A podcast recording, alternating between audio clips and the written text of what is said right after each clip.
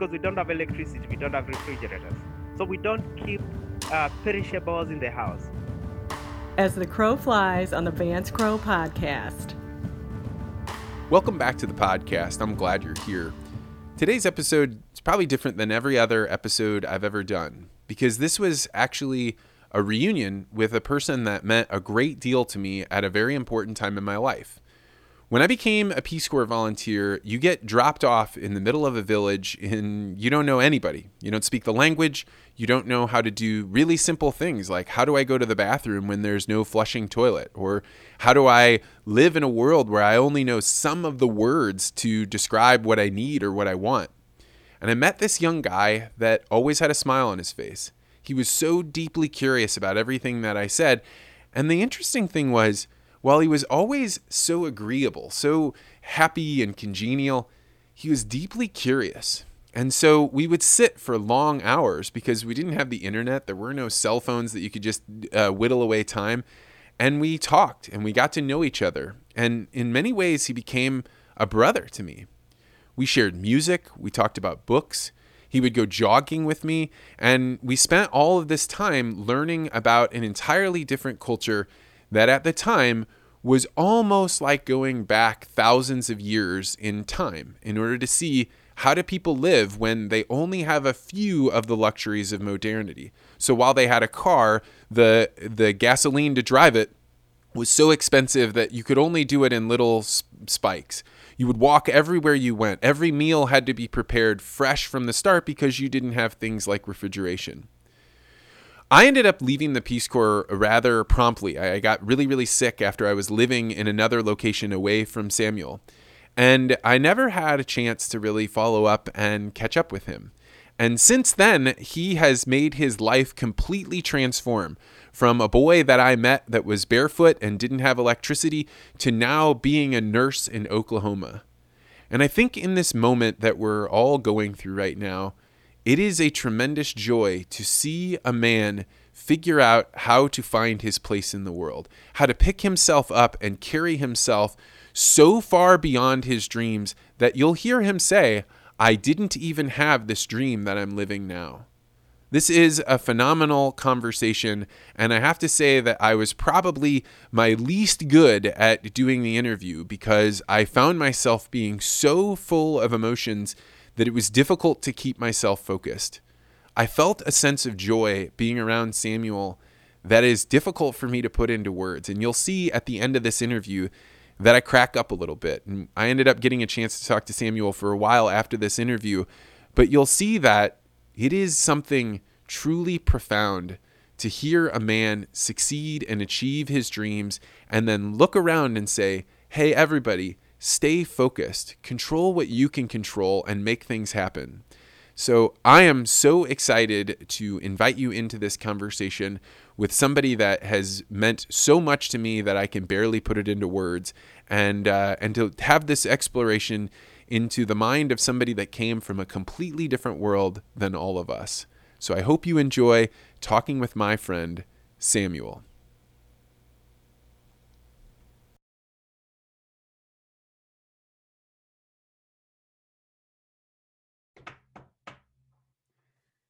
Samuel Maondu, welcome to the podcast. Thank you very much, Vance. It's a pleasure. It is a, it is a moment of sheer joy for me to see you because uh, we lived together for a very important point in my life in Kenya. And it was an experience that I had. And then once I left Kenya, poof, it was gone. And it isn't until now that we are reuniting. And I, I feel a sense of unbridled joy like I've not felt in years. I'm excited. I'm excited to see you too. So let's talk a little bit about where you're from, because I think a lot of people hear about somebody being from Africa or from Kenya, and they don't have any sense for what that means. And because I had a chance to live there, I know that the first time I ever met you, you didn't have shoes on. You were walking around outside with no shoes on, which was like people all around were doing that. Tell me about the situation that you were born into in little Kitui, Kenya. So I think one thing, Vance, is that uh, I think when you grow up in a in a place whereby it's remote, and you don't know the world around you, everything seems normal to you. And uh, until you count up, you come out of that situation, you move to the around the world, that's when you realize how things are different. So just a little bit of me, I come from Kenya, Kitui County, and I was, I'm a second born in a family of six. So I went to my, uh, I did my primary school education in the village. Then after that, I went to high school just within the county. It's one of the top most performing high schools in the county. So I was an average student, but uh, I liked, well, one thing that I liked most was, uh, the subject that I liked most was uh, physics, chemistry, and biology. I didn't like Swahili, but you know, we speak Swahili in our country, but I didn't like Swahili. Okay, after I well, people a... don't know that the Kenyans don't speak Swahili natively. You you spoke uh, Kikuyu, right? No, I speak Kikamba. Kikamba. Kikamba. And we have Kikuyus in our country. So we have so many tribes. We have like forty-three tribes in our country. So that means forty-three languages spoken in our country. Then we have this national language, which is Swahili. That's what most of the people speak. Then, uh, but in school, we have uh, like English as a primary language of instruction. So when I cleared high school, but that was back in two thousand five. That's when I came. And two thousand six, I went to meet, I, I came and met you when I was doing my computer. And you really taught me a lot. I remember that book you gave me, The Utopia. Oh, Thomas More, yes. Yeah, I read that book diligently. And I remember I made some notes about that book. And I even, after that, I even used to make reference to that book because after we parted, I think we parted in September two thousand six. And in January two thousand seven, I, I was back in the village, and there was a, a, a primary school, uh, no, a high school that was starting, but they didn't have enough teachers. So they chose me to be one of the teachers to just teach the students. And I was teaching chemistry, uh, agriculture, and English. I think that's where I started perfecting my English skills and my English speaking. So that was back in two thousand seven, January, until up to two thousand and uh, up to September two thousand seven. I was teaching English. You know, I remember the experience of the two of us meeting, and we didn't actually live in the same house. You were from the family structure mm-hmm. that I was from. So there was a family, Nicodemus, that took me in, and his wife, and it, and they they treated me as one of their own. And you were a cousin, and I remember you coming over. And you were a little bit younger than me. And I found that because you were younger than me, you didn't have the same uh, hang-ups about not being good at English or not knowing how to communicate something. So when we would talk and we would hit an idea that neither of us, I didn't know the Swahili for it or the Kamba for it. Like I just, I, I, I was struggling. You and I could pantomime out and work out things. So we bonded really closely together because when you're out in a strange land, You don't you don't have anybody. Did you experience yeah. that when you moved to the United States? Who did you find to help you get connected to culture?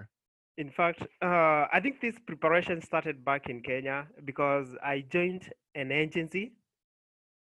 And uh, we knew because of change of, uh, uh, of uh, geographical places, I knew there would be like a kind of a shock because of the, uh, uh, of the culture. So when uh, I came over, I came over in, in the twenty-sixth of January twenty nineteen. That's when I flew over to the U S and uh, the N C L E X like uh, accommodated us. They had to take us through a program, a cultural transition program, and I think that one prepared us very well to to face the the life outside the agency. And after that, that's when I came over to Oklahoma City. So you're in Oklahoma City. No, from, not really uh, Oklahoma City, but uh, in Oklahoma, Lawton, Oklahoma. You're in the state of Oklahoma, which like there are people in the United States, they've never been there. I mean, to them, Oklahoma is as far away as Kenya is because it seems so uh, barren and desolate. Mm-hmm. So when when we when we met, I remember there was a very distinct experience we had, and I have never known how to feel about this, but I remember that I had a C D player. And I pulled it out and I had C Ds, but it required batteries. And I wanted you to see it, and because you had seen me listening to music, and, and I shared it with you. And I remembered thinking, is this a bad thing? Because I'm giving him access to a technology that requires batteries. And at the time, batteries cost like five dollars for a, a pair, and that'd be the equivalent of more than a day's worth of work. And so I didn't know if I was exposing you to something to then take it away, because even if I gave it to you, the only way you could keep doing it was to have batteries. What do you, when looking back on that time, how do you think about that moment? The first time we're putting on headphones and listening to C Ds and things like that. I think it was a wonderful experience. And uh, the other thing, I think, uh, just like I told you, like when you're not exposed to the to the life outside your cocoon, sometimes you may not, it may not, the reality may not be Uh, may be may be not that immense. So when you gave me that thing, because I, I was not working by then, it like didn't come to my mind if it's going to cost me some cents. It didn't even hit me. So I just took it the way somebody would take it. I've always wondered, I've, I've always, I, I mean, I've actually carried this around as a weight, because I never knew. And now that you've come to the United States, I think, oh, this is magical. But at the time, I, if I recall correctly, you were studying computers, and you were going to a place where the comp- they didn't even have computers, and you were studying computer programming. Yeah, we had uh, we had like three computers by then, uh, and uh, we we had to share computers. I think that is uh, the way we have back in Kenya, whereby the the the the the, the, the financial, we have those financial challenges, and we just have to share the little that we have so that we just get moving. How do you explain to people the conditions that you grew up in? If you were going to explain it to people that have never been to Africa, or if they have, they've only been a tourist, but they haven't actually been in the villages. What is it like to grow up in a place with no electricity or running water? What, what's the experience like? And I know most people cannot relate to this, but uh, I grew up in the village whereby, the way you mentioned, you know, there was no electricity. We had to walk like some miles to go and get some uh, to go and get water, and we used donkeys to carry water back to our homesteads. Uh, early, early in my life, the way you mentioned, we like when we were young, we used to play in the mud outside. We don't most of the time. I think because of our weather, we don't stay inside most of the time. So during the day, most of the time we are outside and we are playing there. Be it it's raining, be it it's very sunny. The children are playing outside, shoeless, and uh, basically. Most people go in the village, like we go with three meals a day. Like just take breakfast, lunch, and then dinner, and that's it. There are also people who are very unfortunate, and uh, uh, some of them go maybe a day without meals. But our family, I think our family, my dad was very hardworking and uh, used to provide for us. So I was uh, fortunate enough to grow to grow up in a family whereby we were provided with breakfast, lunch, and dinner, and we would go, we we were uh, our dad was able to take us to school, because I went to primary school, I went to high school, and I went to college, and uh, each one of us, the six of us, we were able we, were, we had that opportunity to go to to up to college edu- to get the college education, which is wonderful. To an American, what you're saying sounds obvious, right? Like all children do that. But what most people don't realize is that when I was meeting you and you would be dressed in your white shirt and you'd have just come from your computer programming school, that many of the other kids your age had spent the last seven or eight years herding goats. So in the morning, they took breakfast before everybody else. And then they, you know, gathered up the goats and took them somewhere where there were green things. And then they were allowed to to roam around and eat, and then the boys would gather them up and bring them back, and that and that was all instead of going to school, because they were helping their families. Yeah, it happens so often. Uh, so we do have families whereby we have goats, we have cattle, and uh, we have sheep, and basically because they can't employ somebody to to to, to watch over these goats, there are too many. Or some some families have too many goats, too many uh, too many cattle. They usually rely on the family members that most likely is the kids. The kids in the morning, They take the goats, the cattle out to the, uh, to the field for grazing. Then they came back late in the evening. So some children don't get that privilege of going to, to, to, to school. But right now, I think the, the, the situation is changing. These are that prime, free primary school education, and some people, some people are taking this opportunity to, to take their kids to school. It's one of those things that at the time I remember thinking, like, this is an outrage, you know, all of these kids should be in school. But as you dig in deeper, you find that the there's no point in American culture where a twelve-year-old is deeply reliant on, right? Like, where the whole family, if that twelve-year-old doesn't guard the goats and doesn't take care of it, then the entire family suffers. And on and from an American perspective, that seems like, oh, you're taking that kid's childhood. But on the other hand, I think there is something to the way that that knitted together the fabric of the community, where every kid, even when you were a child, participated in the success of people uh, surviving or thriving. And now when I see childhood in the United States, I don't necessarily think that our way is better. It's just different, because by making a child be a child, you count them out of the fabric. You say, it's not important what you do day to day until you're eighteen or twenty or or older. But in Kenya, you could be nine years old and you could be fundamental to whether or not your family eats. Mm-hmm. Sure, that's very true. That's very true. Uh, the other thing I remember, uh, like the firstborn in the family, like when the, the when the parents are not there, the firstborn in the family used to prepare the family meal.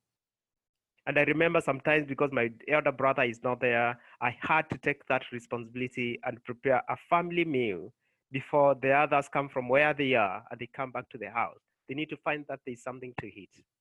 And, well, then, and people don't understand what you're really saying there, right? Because they're imagining you go to the refrigerator and you pull out some leftovers, or you turn on the sink, or you yeah. uh, flip on the stove. If you're preparing a meal for the family, talk about what that actually entailed. How, what was the starting point like? In fact, like a, a natural family meal would be like, we never used, because we didn't have electricity first thing, we don't have gas, we used to have firewoods. And we have a, a kitchen whereby, like, kitchen is not in the same uh, in the same building as the, the main house. So kitchen is somewhere separate, and you have a, a fireplace, not like the fireplace that we have over here. We have a, somewhere where you're going to put the firewoods. Then uh, we had uh, we are we have to put sufuria and uh, uh, every other thing. Now, for the source of the food, usually come came from the community. We didn't have, because we don't have electricity, we don't have refrigerators, so we don't keep uh, perishables in the house. Things like the vegetables, we have to source them every day from the market, and also from uh, our our our our the the our fields. L- like we used to cultivate vegetables, the kales and everything, and the tomatoes, we usually get them fresh from the field. So you'd go gather them, bring them to the house, and prepare a family meal. And how long did that take you? That, in fact, that would take, if you're preparing dinner for the entire family, that would take like the entire afternoon. Like during lunchtime at one, your mom had to tell you, you know what, Samuel, today you're preparing dinner for us. So you have to get ready. Your mom is going to give you cash. You just have to go to the shopping area, go buy some necessities, come back and prepare the, the family meal. In my family, uh, Nicodemus had uh, had a house where there was a well just outside of our house. And that was a huge advantage over having to walk to a river or having to go to somebody else's well or a community well. But I remember in the morning, Uh, volunteering to try and bring the the well water up, and we had a servant girl that was out there, and uh, she was she was definitely distinct from the family, but she was a member of the larger family. And I remember the couple of times that I volunteered to uh, drop the the the bucket all the way down to the well and then bring it up. And you do that once or twice, and it's kind of novel. But if you think every single time I'm ever going to wash a dish, every time I'm going to make sure everybody has a drink of water, I don't just turn on the faucet. I actually have to lift it out of the, the ground. Yeah. The, just the act of having a gallon of water took real work in a way that an American, the, their experience of gathering water is turning a knob. And, and like, I don't know, what, what do you, how, how would it be for you to go back now that you know what it is to turn a knob and have water ready access? I think the thing is, uh, because, uh, I think it doesn't make any difference, but, uh, the thing is, I know I'll experience some challenges because right now water is readily available here with me. It's clean water. And uh, we still have uh, to get, like, in our family right now, because it's only my parents who are there, they don't go to get water from the river. They just have to get somebody to go and get water for them. And I think it should be a nice experience to go back there and experience again, like the things that I used to go through childhood. I admire to go back there and do that thing again. But I know I can't do that thing for long because I know it's tiring. And I know I love to source for an outside person to go and be getting water for us, going to the market and getting some food for us. Yeah. It's, it's, um, it's one of those things that on its face, it looks like that's bad. Just like I was talking about the kid that is a goat herder. And the more that I look around what's going on in today's society, one of the things that I'm realizing is that we are so disconnected from our community that when coronavirus hit, I just had my groceries delivered to me. I had my water come to me. I had my electricity come to me. And so it was possible for me to live in a community, but be completely isolated from it. Whereas in a place like Kenya, that's not possible. You, you must rely on other people. And the interface with those people can never be just through the internet or something like that. You have to, like you were saying, you you, you have to have a good enough relationship with the person that you bought uh, tomatoes from yesterday to be able to go buy tomatoes from them tomorrow. And if you don't, things break down really quickly. So people are forced to be a better part of the community. That's very true. That's very true.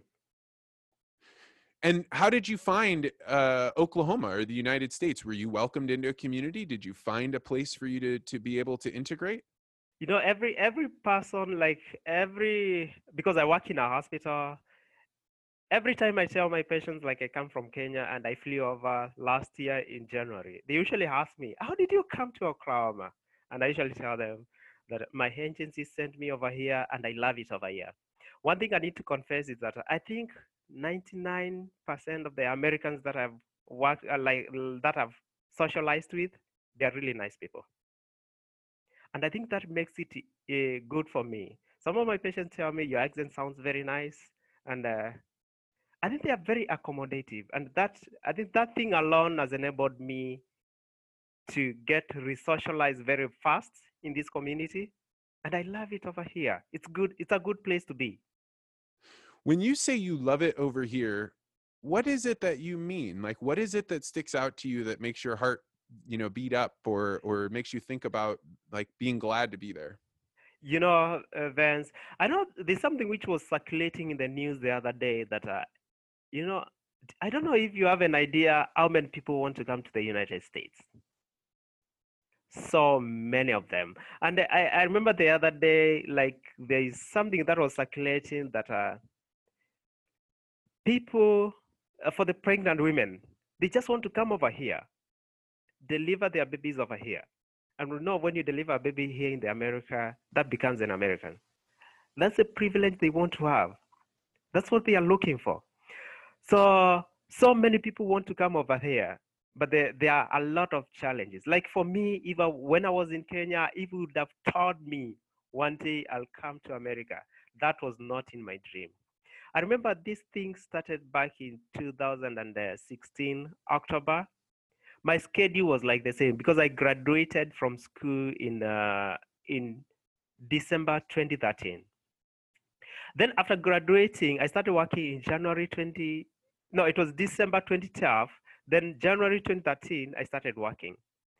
From January twenty thirteen to October twenty sixteen, it was like the same schedule.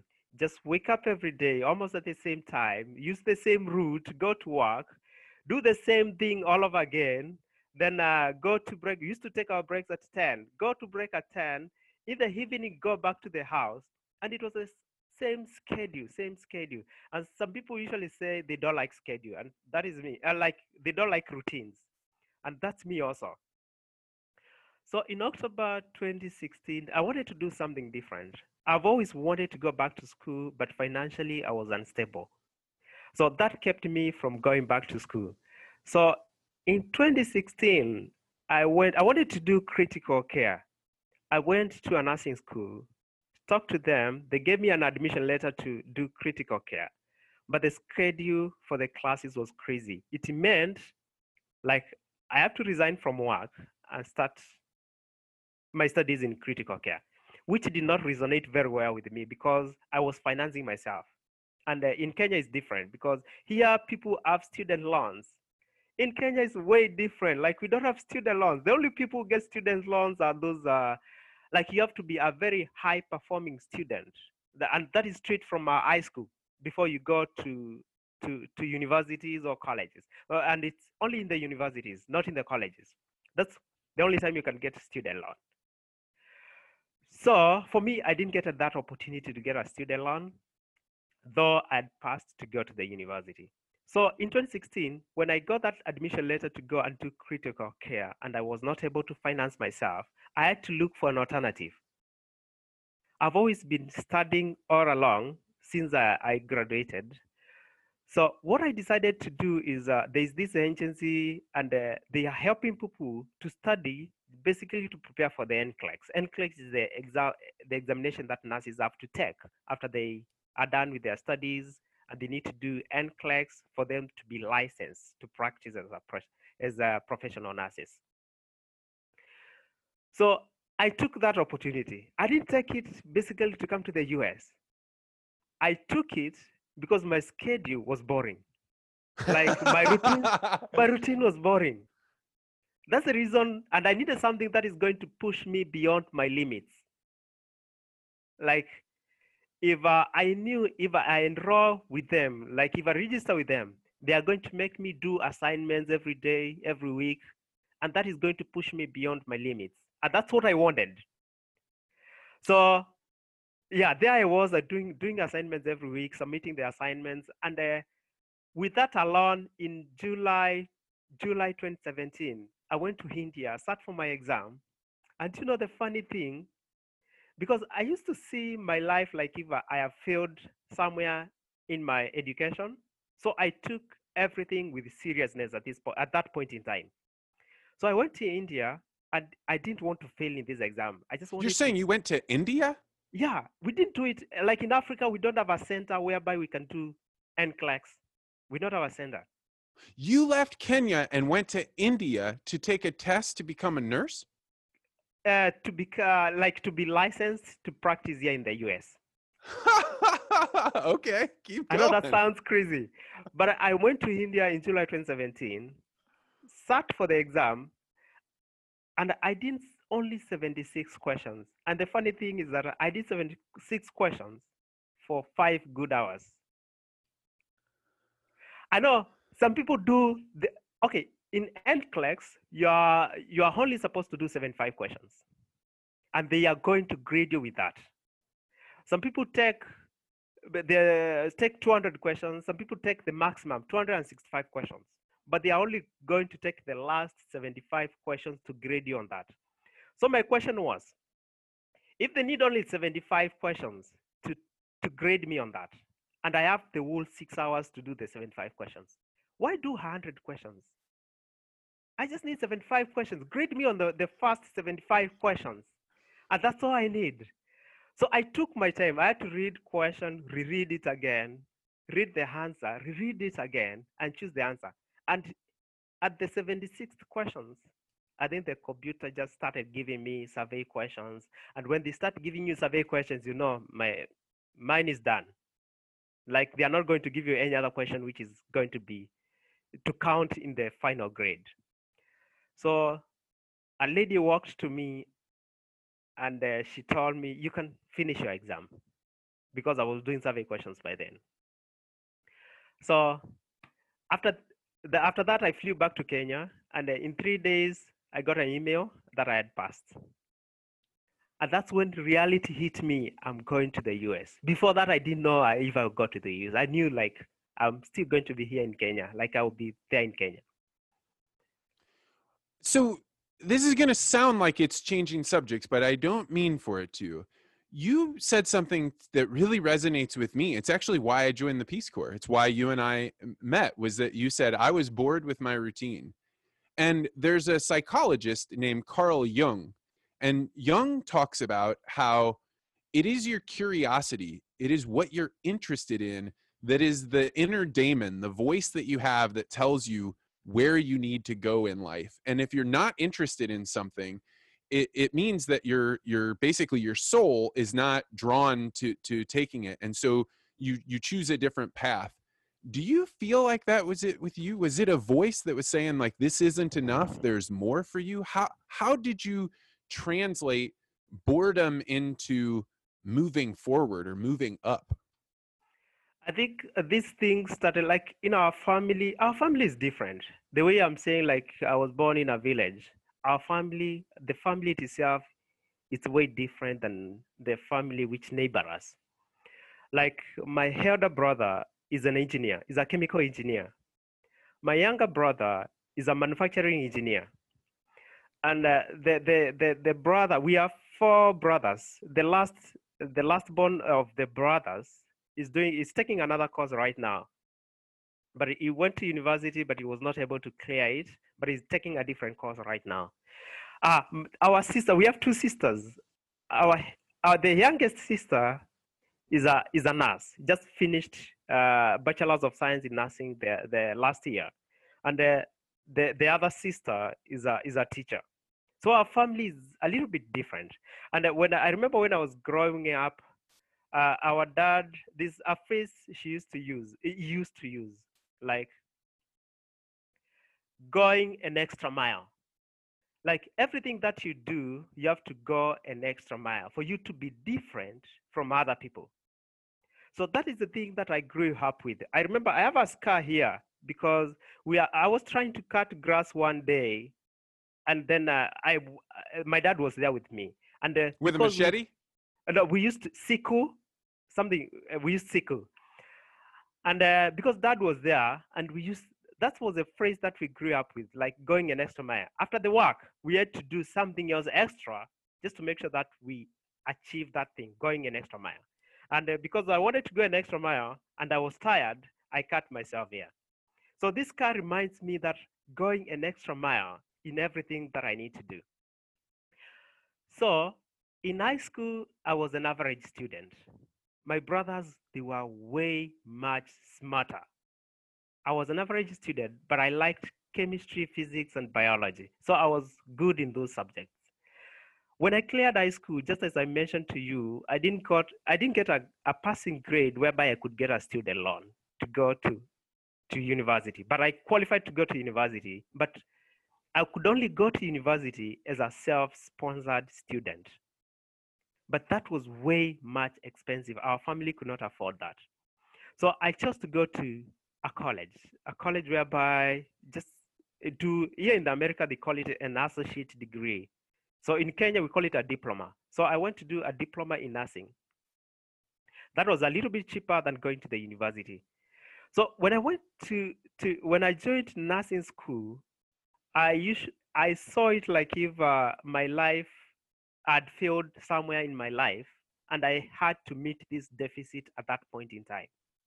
So I was very hardworking when I was in, uh, I was doing my nursing, uh, I was in my nursing school. After the three and a half year course, I remember the, uh, the, in, the, in my final year, I was awarded as one of the best senior academic students in the Department of Nursing. Basically, because of the things that I was doing, I was very active in both in clinical area and in the class. So I was the best senior academic student. After that, I think that those things, because of the things that happened when I was in high school, I, w I didn't get that passing grade to get to be financed to go to, to, to university like my brothers. That's the thing which was like the driving force for me in everything that I was doing. And that thing enabled me, even after school, I had to stay in books. And uh, I think that's the only thing that, that that's the thing also which enabled me to start this program and be successful in all these things that I'm doing. And when I came over here, I joined, like I had to take online classes for my bachelor's of science in nursing. So the dream that I had, like for twenty fifteen, I did it in twenty twenty. I, I hear your story, and like you're pushing on in this, like uh, the scar of your hand. And it's one of those things that everyone wants to have this passion. And, and I, I can distinctly remember when I met you in Kenya, you have exactly what you have on right now, which is this smile. And it's this smile of like, it doesn't really matter what's going on around me. I'm excited to just be here. I'm interested. I'm, I'm curious. And I, I don't know, there's something about that that transcends boundaries and languages and all of those things. Like if you're staring across from somebody and they're smiling and they're yeah. anxious and interested in what you have to say, I don't know, it's like the best part of humanity. And it didn't matter that we came from worlds apart. I mean, our genetics spread apart in, in, mm-hmm. in radically different ways. And then when we came together, it was smiles that, that yeah. made us connected. And I think I, that's, okay, sorry. And no, I go think, ahead. Okay, I think that's me. I think uh, irrespective of the situation, I think I wear this smile. I remember when I came over in January twenty nineteen, I remember there's a time uh, my, uh, I hired this, uh, this, this person whereby, like, he was my transition specialist. And one time, I had an appointment with him. It was, I think, scheduled for uh, ten thirty in the morning. But I went there, ten that one, one minute late, and I that came to my mind the way the Americans like keeping time. When I arrived there at ten that one minute late, it was, it was not in the office. So it's like when it hit ten that and I was not there, I think he stepped outside. So I stood there at the door waiting for him because I didn't want to leave without seeing him. And I knew I was one minute late. So when I was waiting, I waited for him for around four minutes and then he came. And when I saw him, that was the smile in my face. And it was like, Samuel, you are smiling and you are late. I was like, I'm sorry, I was late, like one minute. I was one minute late. Yeah, you are late. And you're smiling. I told him, yeah, you may cons- misconstrue my smile with what is happening right now, but that's my nature. Irrespective of the situation, that is, whatever is happening, I usually wear this smile. And that's me. Yeah, the the time thing, that was so hard for me in Kenya because yeah. you know, you'd arrange a time, and to an American, it is time is money, time is energy, time is relationships. It, it's it was, mm-hmm. and then I'm all of a sudden in a place where if I try and assert my desire for you to be on time or for everyone else to be on time, then I end up resenting everyone around me because they are much more concerned with, I'm talking with somebody right now and I don't want to break off talking with this person to go talk to another person. And they're not thinking of it in terms of I'm wasting that other person's time. They're just saying, we move at this pace that's just a different one than in the United States. Did you find that hard to adjust to in the United States, the way that that we feel time is valued differently? In fact, what I did, I just had to like change my schedule. And uh, uh, like, I had to fit in this the, the in the time system, the American uh, the uh, the the time system in America, like the observed time. So even at the workplace, like I just have to prepare in advance. If I'm sleeping, like because I do night shifts, if I, I'm going to sleep, I have to set an alarm for me to get up in time, get myself ready, and go to work. Like, uh, I think this coming to America has also taught me about observing time, because I know nobody wants you to be late, and uh, being late, that may mean you're rude. And uh, I don't want people to perceive me as being rude to them. Yeah. So there are some experiences that I had in Kenya that I've I've only ever really thought about them from myself. And I never circled back and actually spoke with a Kenyan about them. And these are kind of sensitive topics because they're going to deal with the the raw nature of being a human in a place like Kenya. And um, so, you know, we can answer this in whatever way that you want. But one of the experiences that I had while living in our small village was that they had the sensation that people were robbing some of the stores. And I remember that there were a group of boys that were ended up being hired to like stay up at night and wander the streets to make sure that there, there was no more uh, danger. Nobody was going to rob them. And eventually that group came to a conclusion that it was two men from another town, or this is my very rudimentary understanding, because people wanted to protect me from it. They were trying to, particularly my homestay father was like, no, I'm going to pull you out of this. You don't need to be here for this. Mm-hmm. But my understanding was that they decided that it was two people that lived in a village over, that they had a story in their head that they had been released from jail. And, and so they went and got those people out of their house in the middle of the night and brought them back to the the villages and put tires over them and poured petroleum or kerosene and lit them on fire. And it was so jarring to me that that would happen, until I realized there are no police. If these people don't find a way to get justice, if they don't make it so everybody knows that theft will be met with force, then you're going to have this. But I always have this like weird sensation of justice and what's fair and what's right. Is that, do you remember this event, and does this does this f- fall into your recollection about that time when we were together? Exactly. Yeah, it falls into my collections. So what happened, I remember, I think that event only happened at that time when you were there, and it has never happened again. And uh, the thing is, uh, There are, there are, there are people, there are, okay, just like everywhere else, everywhere else, there are good people and there are bad people. So, and the, the way, you know, the way here in America, like the nine one one, you're going to dial nine one one and somebody is going to show, the police is going to show up. It's different in Kenya. Like our nine one one system doesn't work.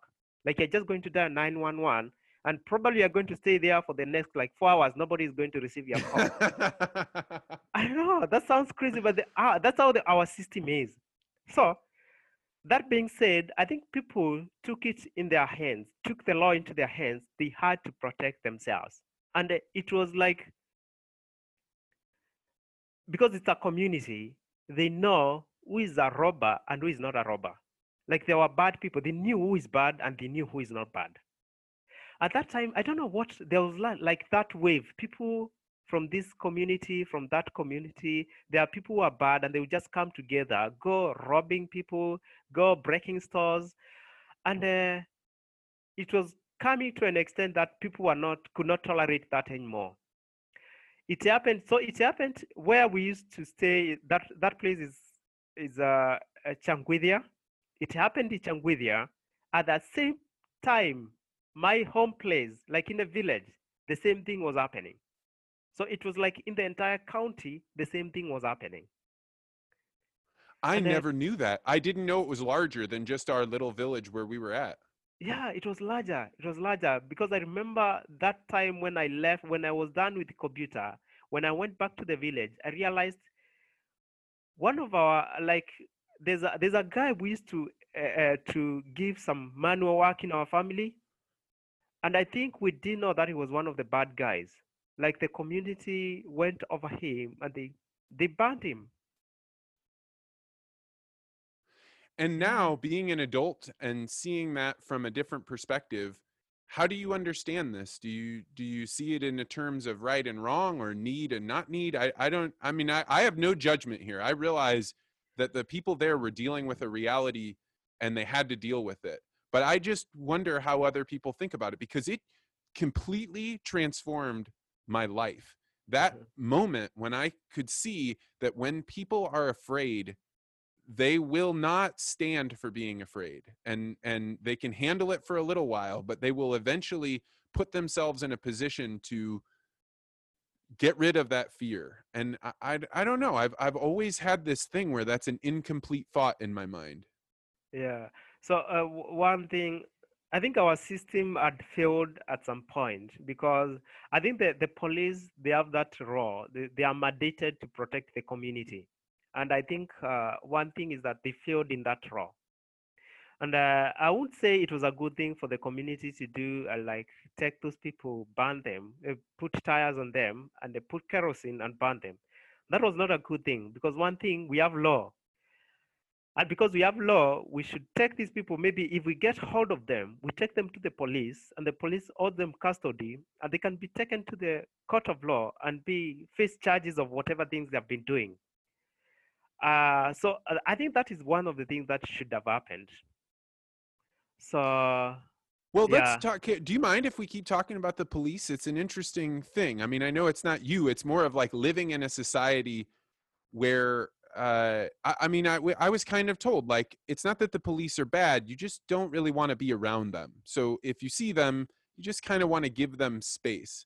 And I, I came to a different understanding, like that's one of the things in the United States, at least as me and my position as a, as you know, the the Irish American guy, I never was afraid of the police when I was a kid. But when I was yeah. in Kenya, after I left the homestay, there were times when police officers would say, hey, give me kitu kidogo, give me just a little something for yeah. some chai. Some, they were always like, it's because I have this role, I can take a little bit from you.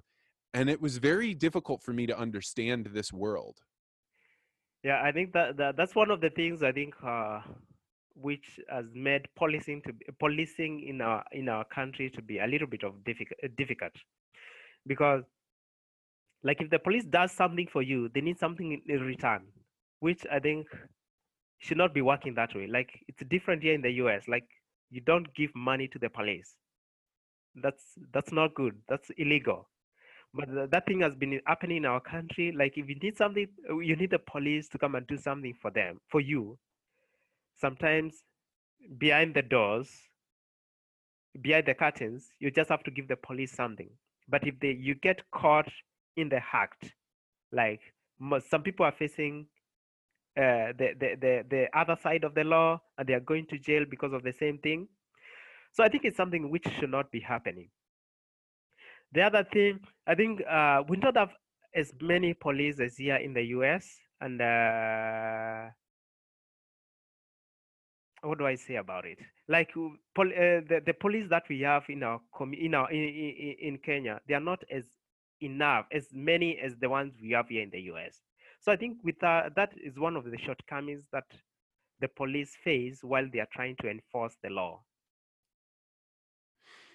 Yeah, it, w- it was an interesting time in my life because I-, I think that in American culture, things just kind of work, right? You wake up and you're you're a child and the police work and the teachers work and the systems all work. And so when you see systems that aren't already there or they don't necessarily work, you start saying, I have an appreciation that I can turn this knob and water comes out, or I can get robbed and call a phone and this works out. And, but I don't, I, I used to have this understanding that the U S had things figured out and the Kenyans don't. But I look at the fabric of the family, like you're talking about your brothers. And I know Nicodemus, the, the man that was my homestay father, is this giant of a man. Someday I'll have him on the podcast if I can get him. Mm-hmm. Is uh, he had a way of building a family, right? Of keeping everybody together, of getting them to work together in a way that I don't see American families today. So I, I can't put it as like one side good, one side bad. It's just different. Mm-hmm. Yeah, it's. Uh, I think uh, the the the uh, Nicodemus where I used to stay. That's my uncle's place, and uh, I think there's a way like the, the, the, the way we raise our ki- kids in Kenya is way different than the way kids are raised here in the U S. Like you don't peg your kids. Like you don't take a stick, peg on uh, peg your kids. Here spank, in the U S, they like, call that here spank. They call it, uh, yeah, they, okay. So you don't do that here in the in the U S, like in the open. If you do it, do it in secret. And uh, maybe, yeah. And uh, maybe if the kids happen to see it, you're going to be on the other side of the law and you're going to face the law. So in Kenya, it's different. Like if uh, if uh, I see my neighbor's kid who is misbehaving, I can discipline that kid and take that kid to the parent and tell the parent, this kid was doing one, two, three things, and I've done one, two, three things to this kid. And the parent is going to take over, and uh, maybe it's going to be bad. So we never used to like want to mess around. It's going to be bad. It's Did you ever have anybody bad. hand you over? Gosh, a lot. Um, so many times. So many times. And this happened like when I was in my primary school, when I was school, uh, I was in primary school. This happened so many times because we are kids. We used to misbehave. We are coming from school in a group of other kids, and we come like we are like misbehaving, beating each other, this kid here, and uh, they will go ahead and say, tell our parents what has happened. And it was not going to be a good thing for us by the end of the day. And what do you think of the, the differences? I mean, now you're raising your child, not in Kenya, but in Oklahoma. And do you think that you will be able to adapt your parenting style to fit the American culture? Or are there parts of Kenyan culture that you think it's pretty important that I make sure this part of raising a child is included? Yeah, I think the other thing is like when you move from one place to the other, usually so there are some cultures that you don't leave behind, like you just come with them over. And I think uh, instead of spanking the child, there are some things that you can do. Like you can talk to your child. Somebody can talk to the child, and if they are able to understand what is happening, yeah, they are going to understand the good and the wrong. I think that's the most important thing. Instead of, I think the thing of using sticks and the, uh, inflicting pain to ch- to children, it just causes kind of a psychological trauma. And uh, this trauma, I think it, it's not a very good thing, because I remember, I remember when I was growing up, because of that, I think our parents gave us that psychological trauma because of the discipline, the way they, they used the extreme discipline to make us adhere to what they are going to say to us. And I think that one also made uh, gave us gave us like fear. Let me use the word fear. Like every time you you, you like like for me, for me, if I, I want to speak to to like large number of people, I would not want to face them, because I think there's that the fear in me also. Like it makes me to become nervous. And uh, I think that that's that the confidence in me is not there. And I think this thing started way back when I was young. And uh, so the psychological trauma and everything, I think it adds up and gives the child a kind of a, a kind of a, a kind of a lack of confidence to face things. And uh, they are not sure what is good and what is wrong. So I think it's not a good thing. It's good to talk to your child, let them know this is good and this is bad. And if you do this thing, which is bad, something bad is going to happen to, maybe the law is not going to be good on you. It's going to be harsh on you. Let them understand that, so that when they grow up, they know what is good and what is bad, and they can choose their path. I had never thought about how that trauma like um, would last, or how it would seep into other parts of your life, that you could be a great orator, but you're afraid that the judgment of the crowd, or make a mistake and there will be pain inflicted on you. And even if that shouldn't be a one-to-one connection, a child that makes that doesn't even know when they're an adult why they think that, they just do. Yeah, sure.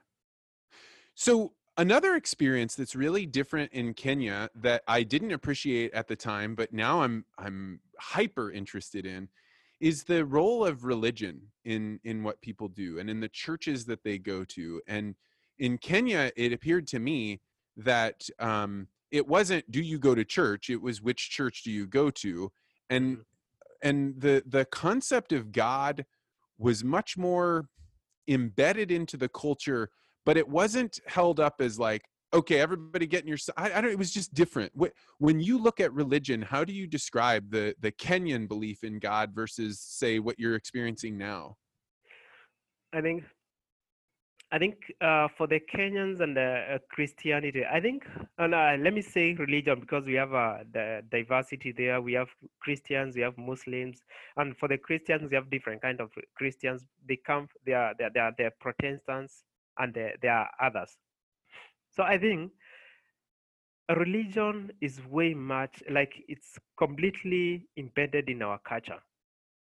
And uh, some people, because I think uh, uh, there, there some people lose hope in life, and uh, and uh, I, I, and some even think that when you become like a Christian, you become a Christian, you read the Word of God, you trust in God, that things are going to be different for you. So I think th- well, that aspect also makes some people become Christians and uh, be so much committed to what they are doing in Christianity. I would say much about uh, about religions for now, because I know I, I, I'm not very much religious person. Uh, I know my mom. My mom is a pastor right now, and uh, oh, yeah, I didn't realize that. I didn't meet any women pastors in Kenya. That's unique. Yeah, my mom is a pastor. Wow. You know, my my recollection of of the concept of God uh, was just different. Like in the United States, we contain that into either when you're with your family or when you're with the people with your church. But when when I was in Kenya, because of the way that, you know, you had a you had a group of people that kind of integrated you into the community, and the Peace Corps is the same way. You you meet and you're having classes and you're learning about culture, but you would get to have these experiences where you would go to where there's a women's group. And the women's group, to make a little bit of money, would plant little plants in, in sacks. So you could create a hedgerow, or you could create some vegetables or whatever.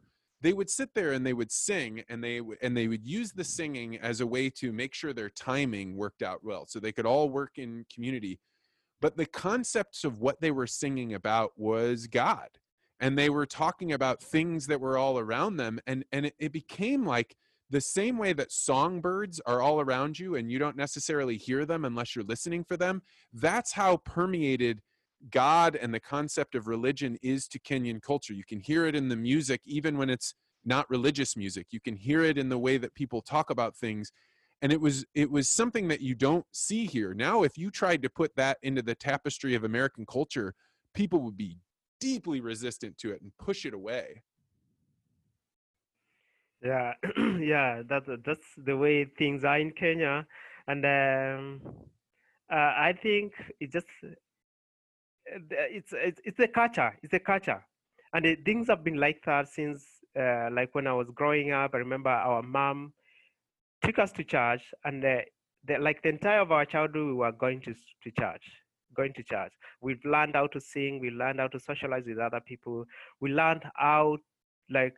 Every day we had to read the word of uh, the word of God. Like before we go to bed, our mama had to read the word of God for us, and she had to teach, give us some teachings with the reference to the word of the God, uh, word of God. And uh, I think that's the thing that we brought up with, and everyone has been brought up with that. And I think that's why they also embrace it as a community. So it's something which is there, and something which everyone embraces, and it's something which is going there for going to be there for some time. How is the development of Kenya going? You know, when I was there, um, one of the ways that we would watch a movie, you know, they didn't have running electricity. So we'd walk down and take a car battery and we'd bring it to the generator. And if you paid a guy a certain amount of money, he'd hook your car battery up to a generator, fill it up. And then you could take that back to your house and plug your T V and a couple of lights into it. Is it still that way out in your village? It's a, a little bit different right now, because even in our in our village we have electricity electricity supply, and uh, I think that with the, with the electricity supply things are way much different, because now you can watch T V. You not you don't have to use the battery car batteries anymore, and uh, you can charge your phones and everything. Because I remember by then, like if you if you have mobile phone runs out of power, you just have to walk somewhere, give it to somebody to charge it for you, then come uh, pick it later in the day. That was the trend. It's unlike now. Like power is there in the house. If you see your battery is going down, you just need to hook it to power, and there it works. Are you able to say what the Kenyans want? Like, is there something that is like a national thing that you think the Kenyan people are striving towards, or something, you know, like we have the American dream here, and that that's, is, is there a Kenyan dream, or is that, a, is that not the right way to think about it? I think the the only, like when I was in Kenya, I've never heard something like this phrase, living my dream. So when I came over here in the U S, that's when I realized, yeah, there's this thing, living the dream. And everybody's saying, yeah, I'm living the American dream. And uh, that's not something which is in Kenya. Like everyone is just trying, striving to make their life to be a little bit way uh, better. And uh, people have different dreams. They, they, they want to do this, they want to do that, and they are varied. So we don't have a common like a common thing that we need to achieve, but everyone in their in their in their own space, they want to achieve their own goals, which I think it's way much different from one person to the other. So if you're living the, your Kenyan American dream, or you're, you're living something out right now, but you're also in the United States at a very unusual time because there's so much tension. And there are people that say the dream is, is blocked off from me. I can't, I can't get to it, or whatever. How are you seeing what's going on with the political turmoil in the United States right now? I think uh, the, the other thing is uh, I'm not affi- I'm not affiliated too much to the political uh, to the political world. I don't associate with it too much, and I, I won't tell you much about the politics. But I think uh, the way you said, living the American dream, and there's a lot of things that are happening around. I think the thing is uh, just to stay focused, because I think in the midst of challenges, challenges make us like realize our weaknesses, and uh, with that, we can uh, uh, fight our way back and uh, to success. So the thing is, uh, coronavirus is there. I know the way you say there are also political things that are happening around, that there are also a lot of challenges coming from politics. The thing is just to stay focused. These are like, I came here to to do something, like make my life way much better than it was in Kenya. So that is the goal. Don't focus on the negative, focus on the positive things. Ah, oh, gosh, I love, love talking to you. This is so mm-hmm. good.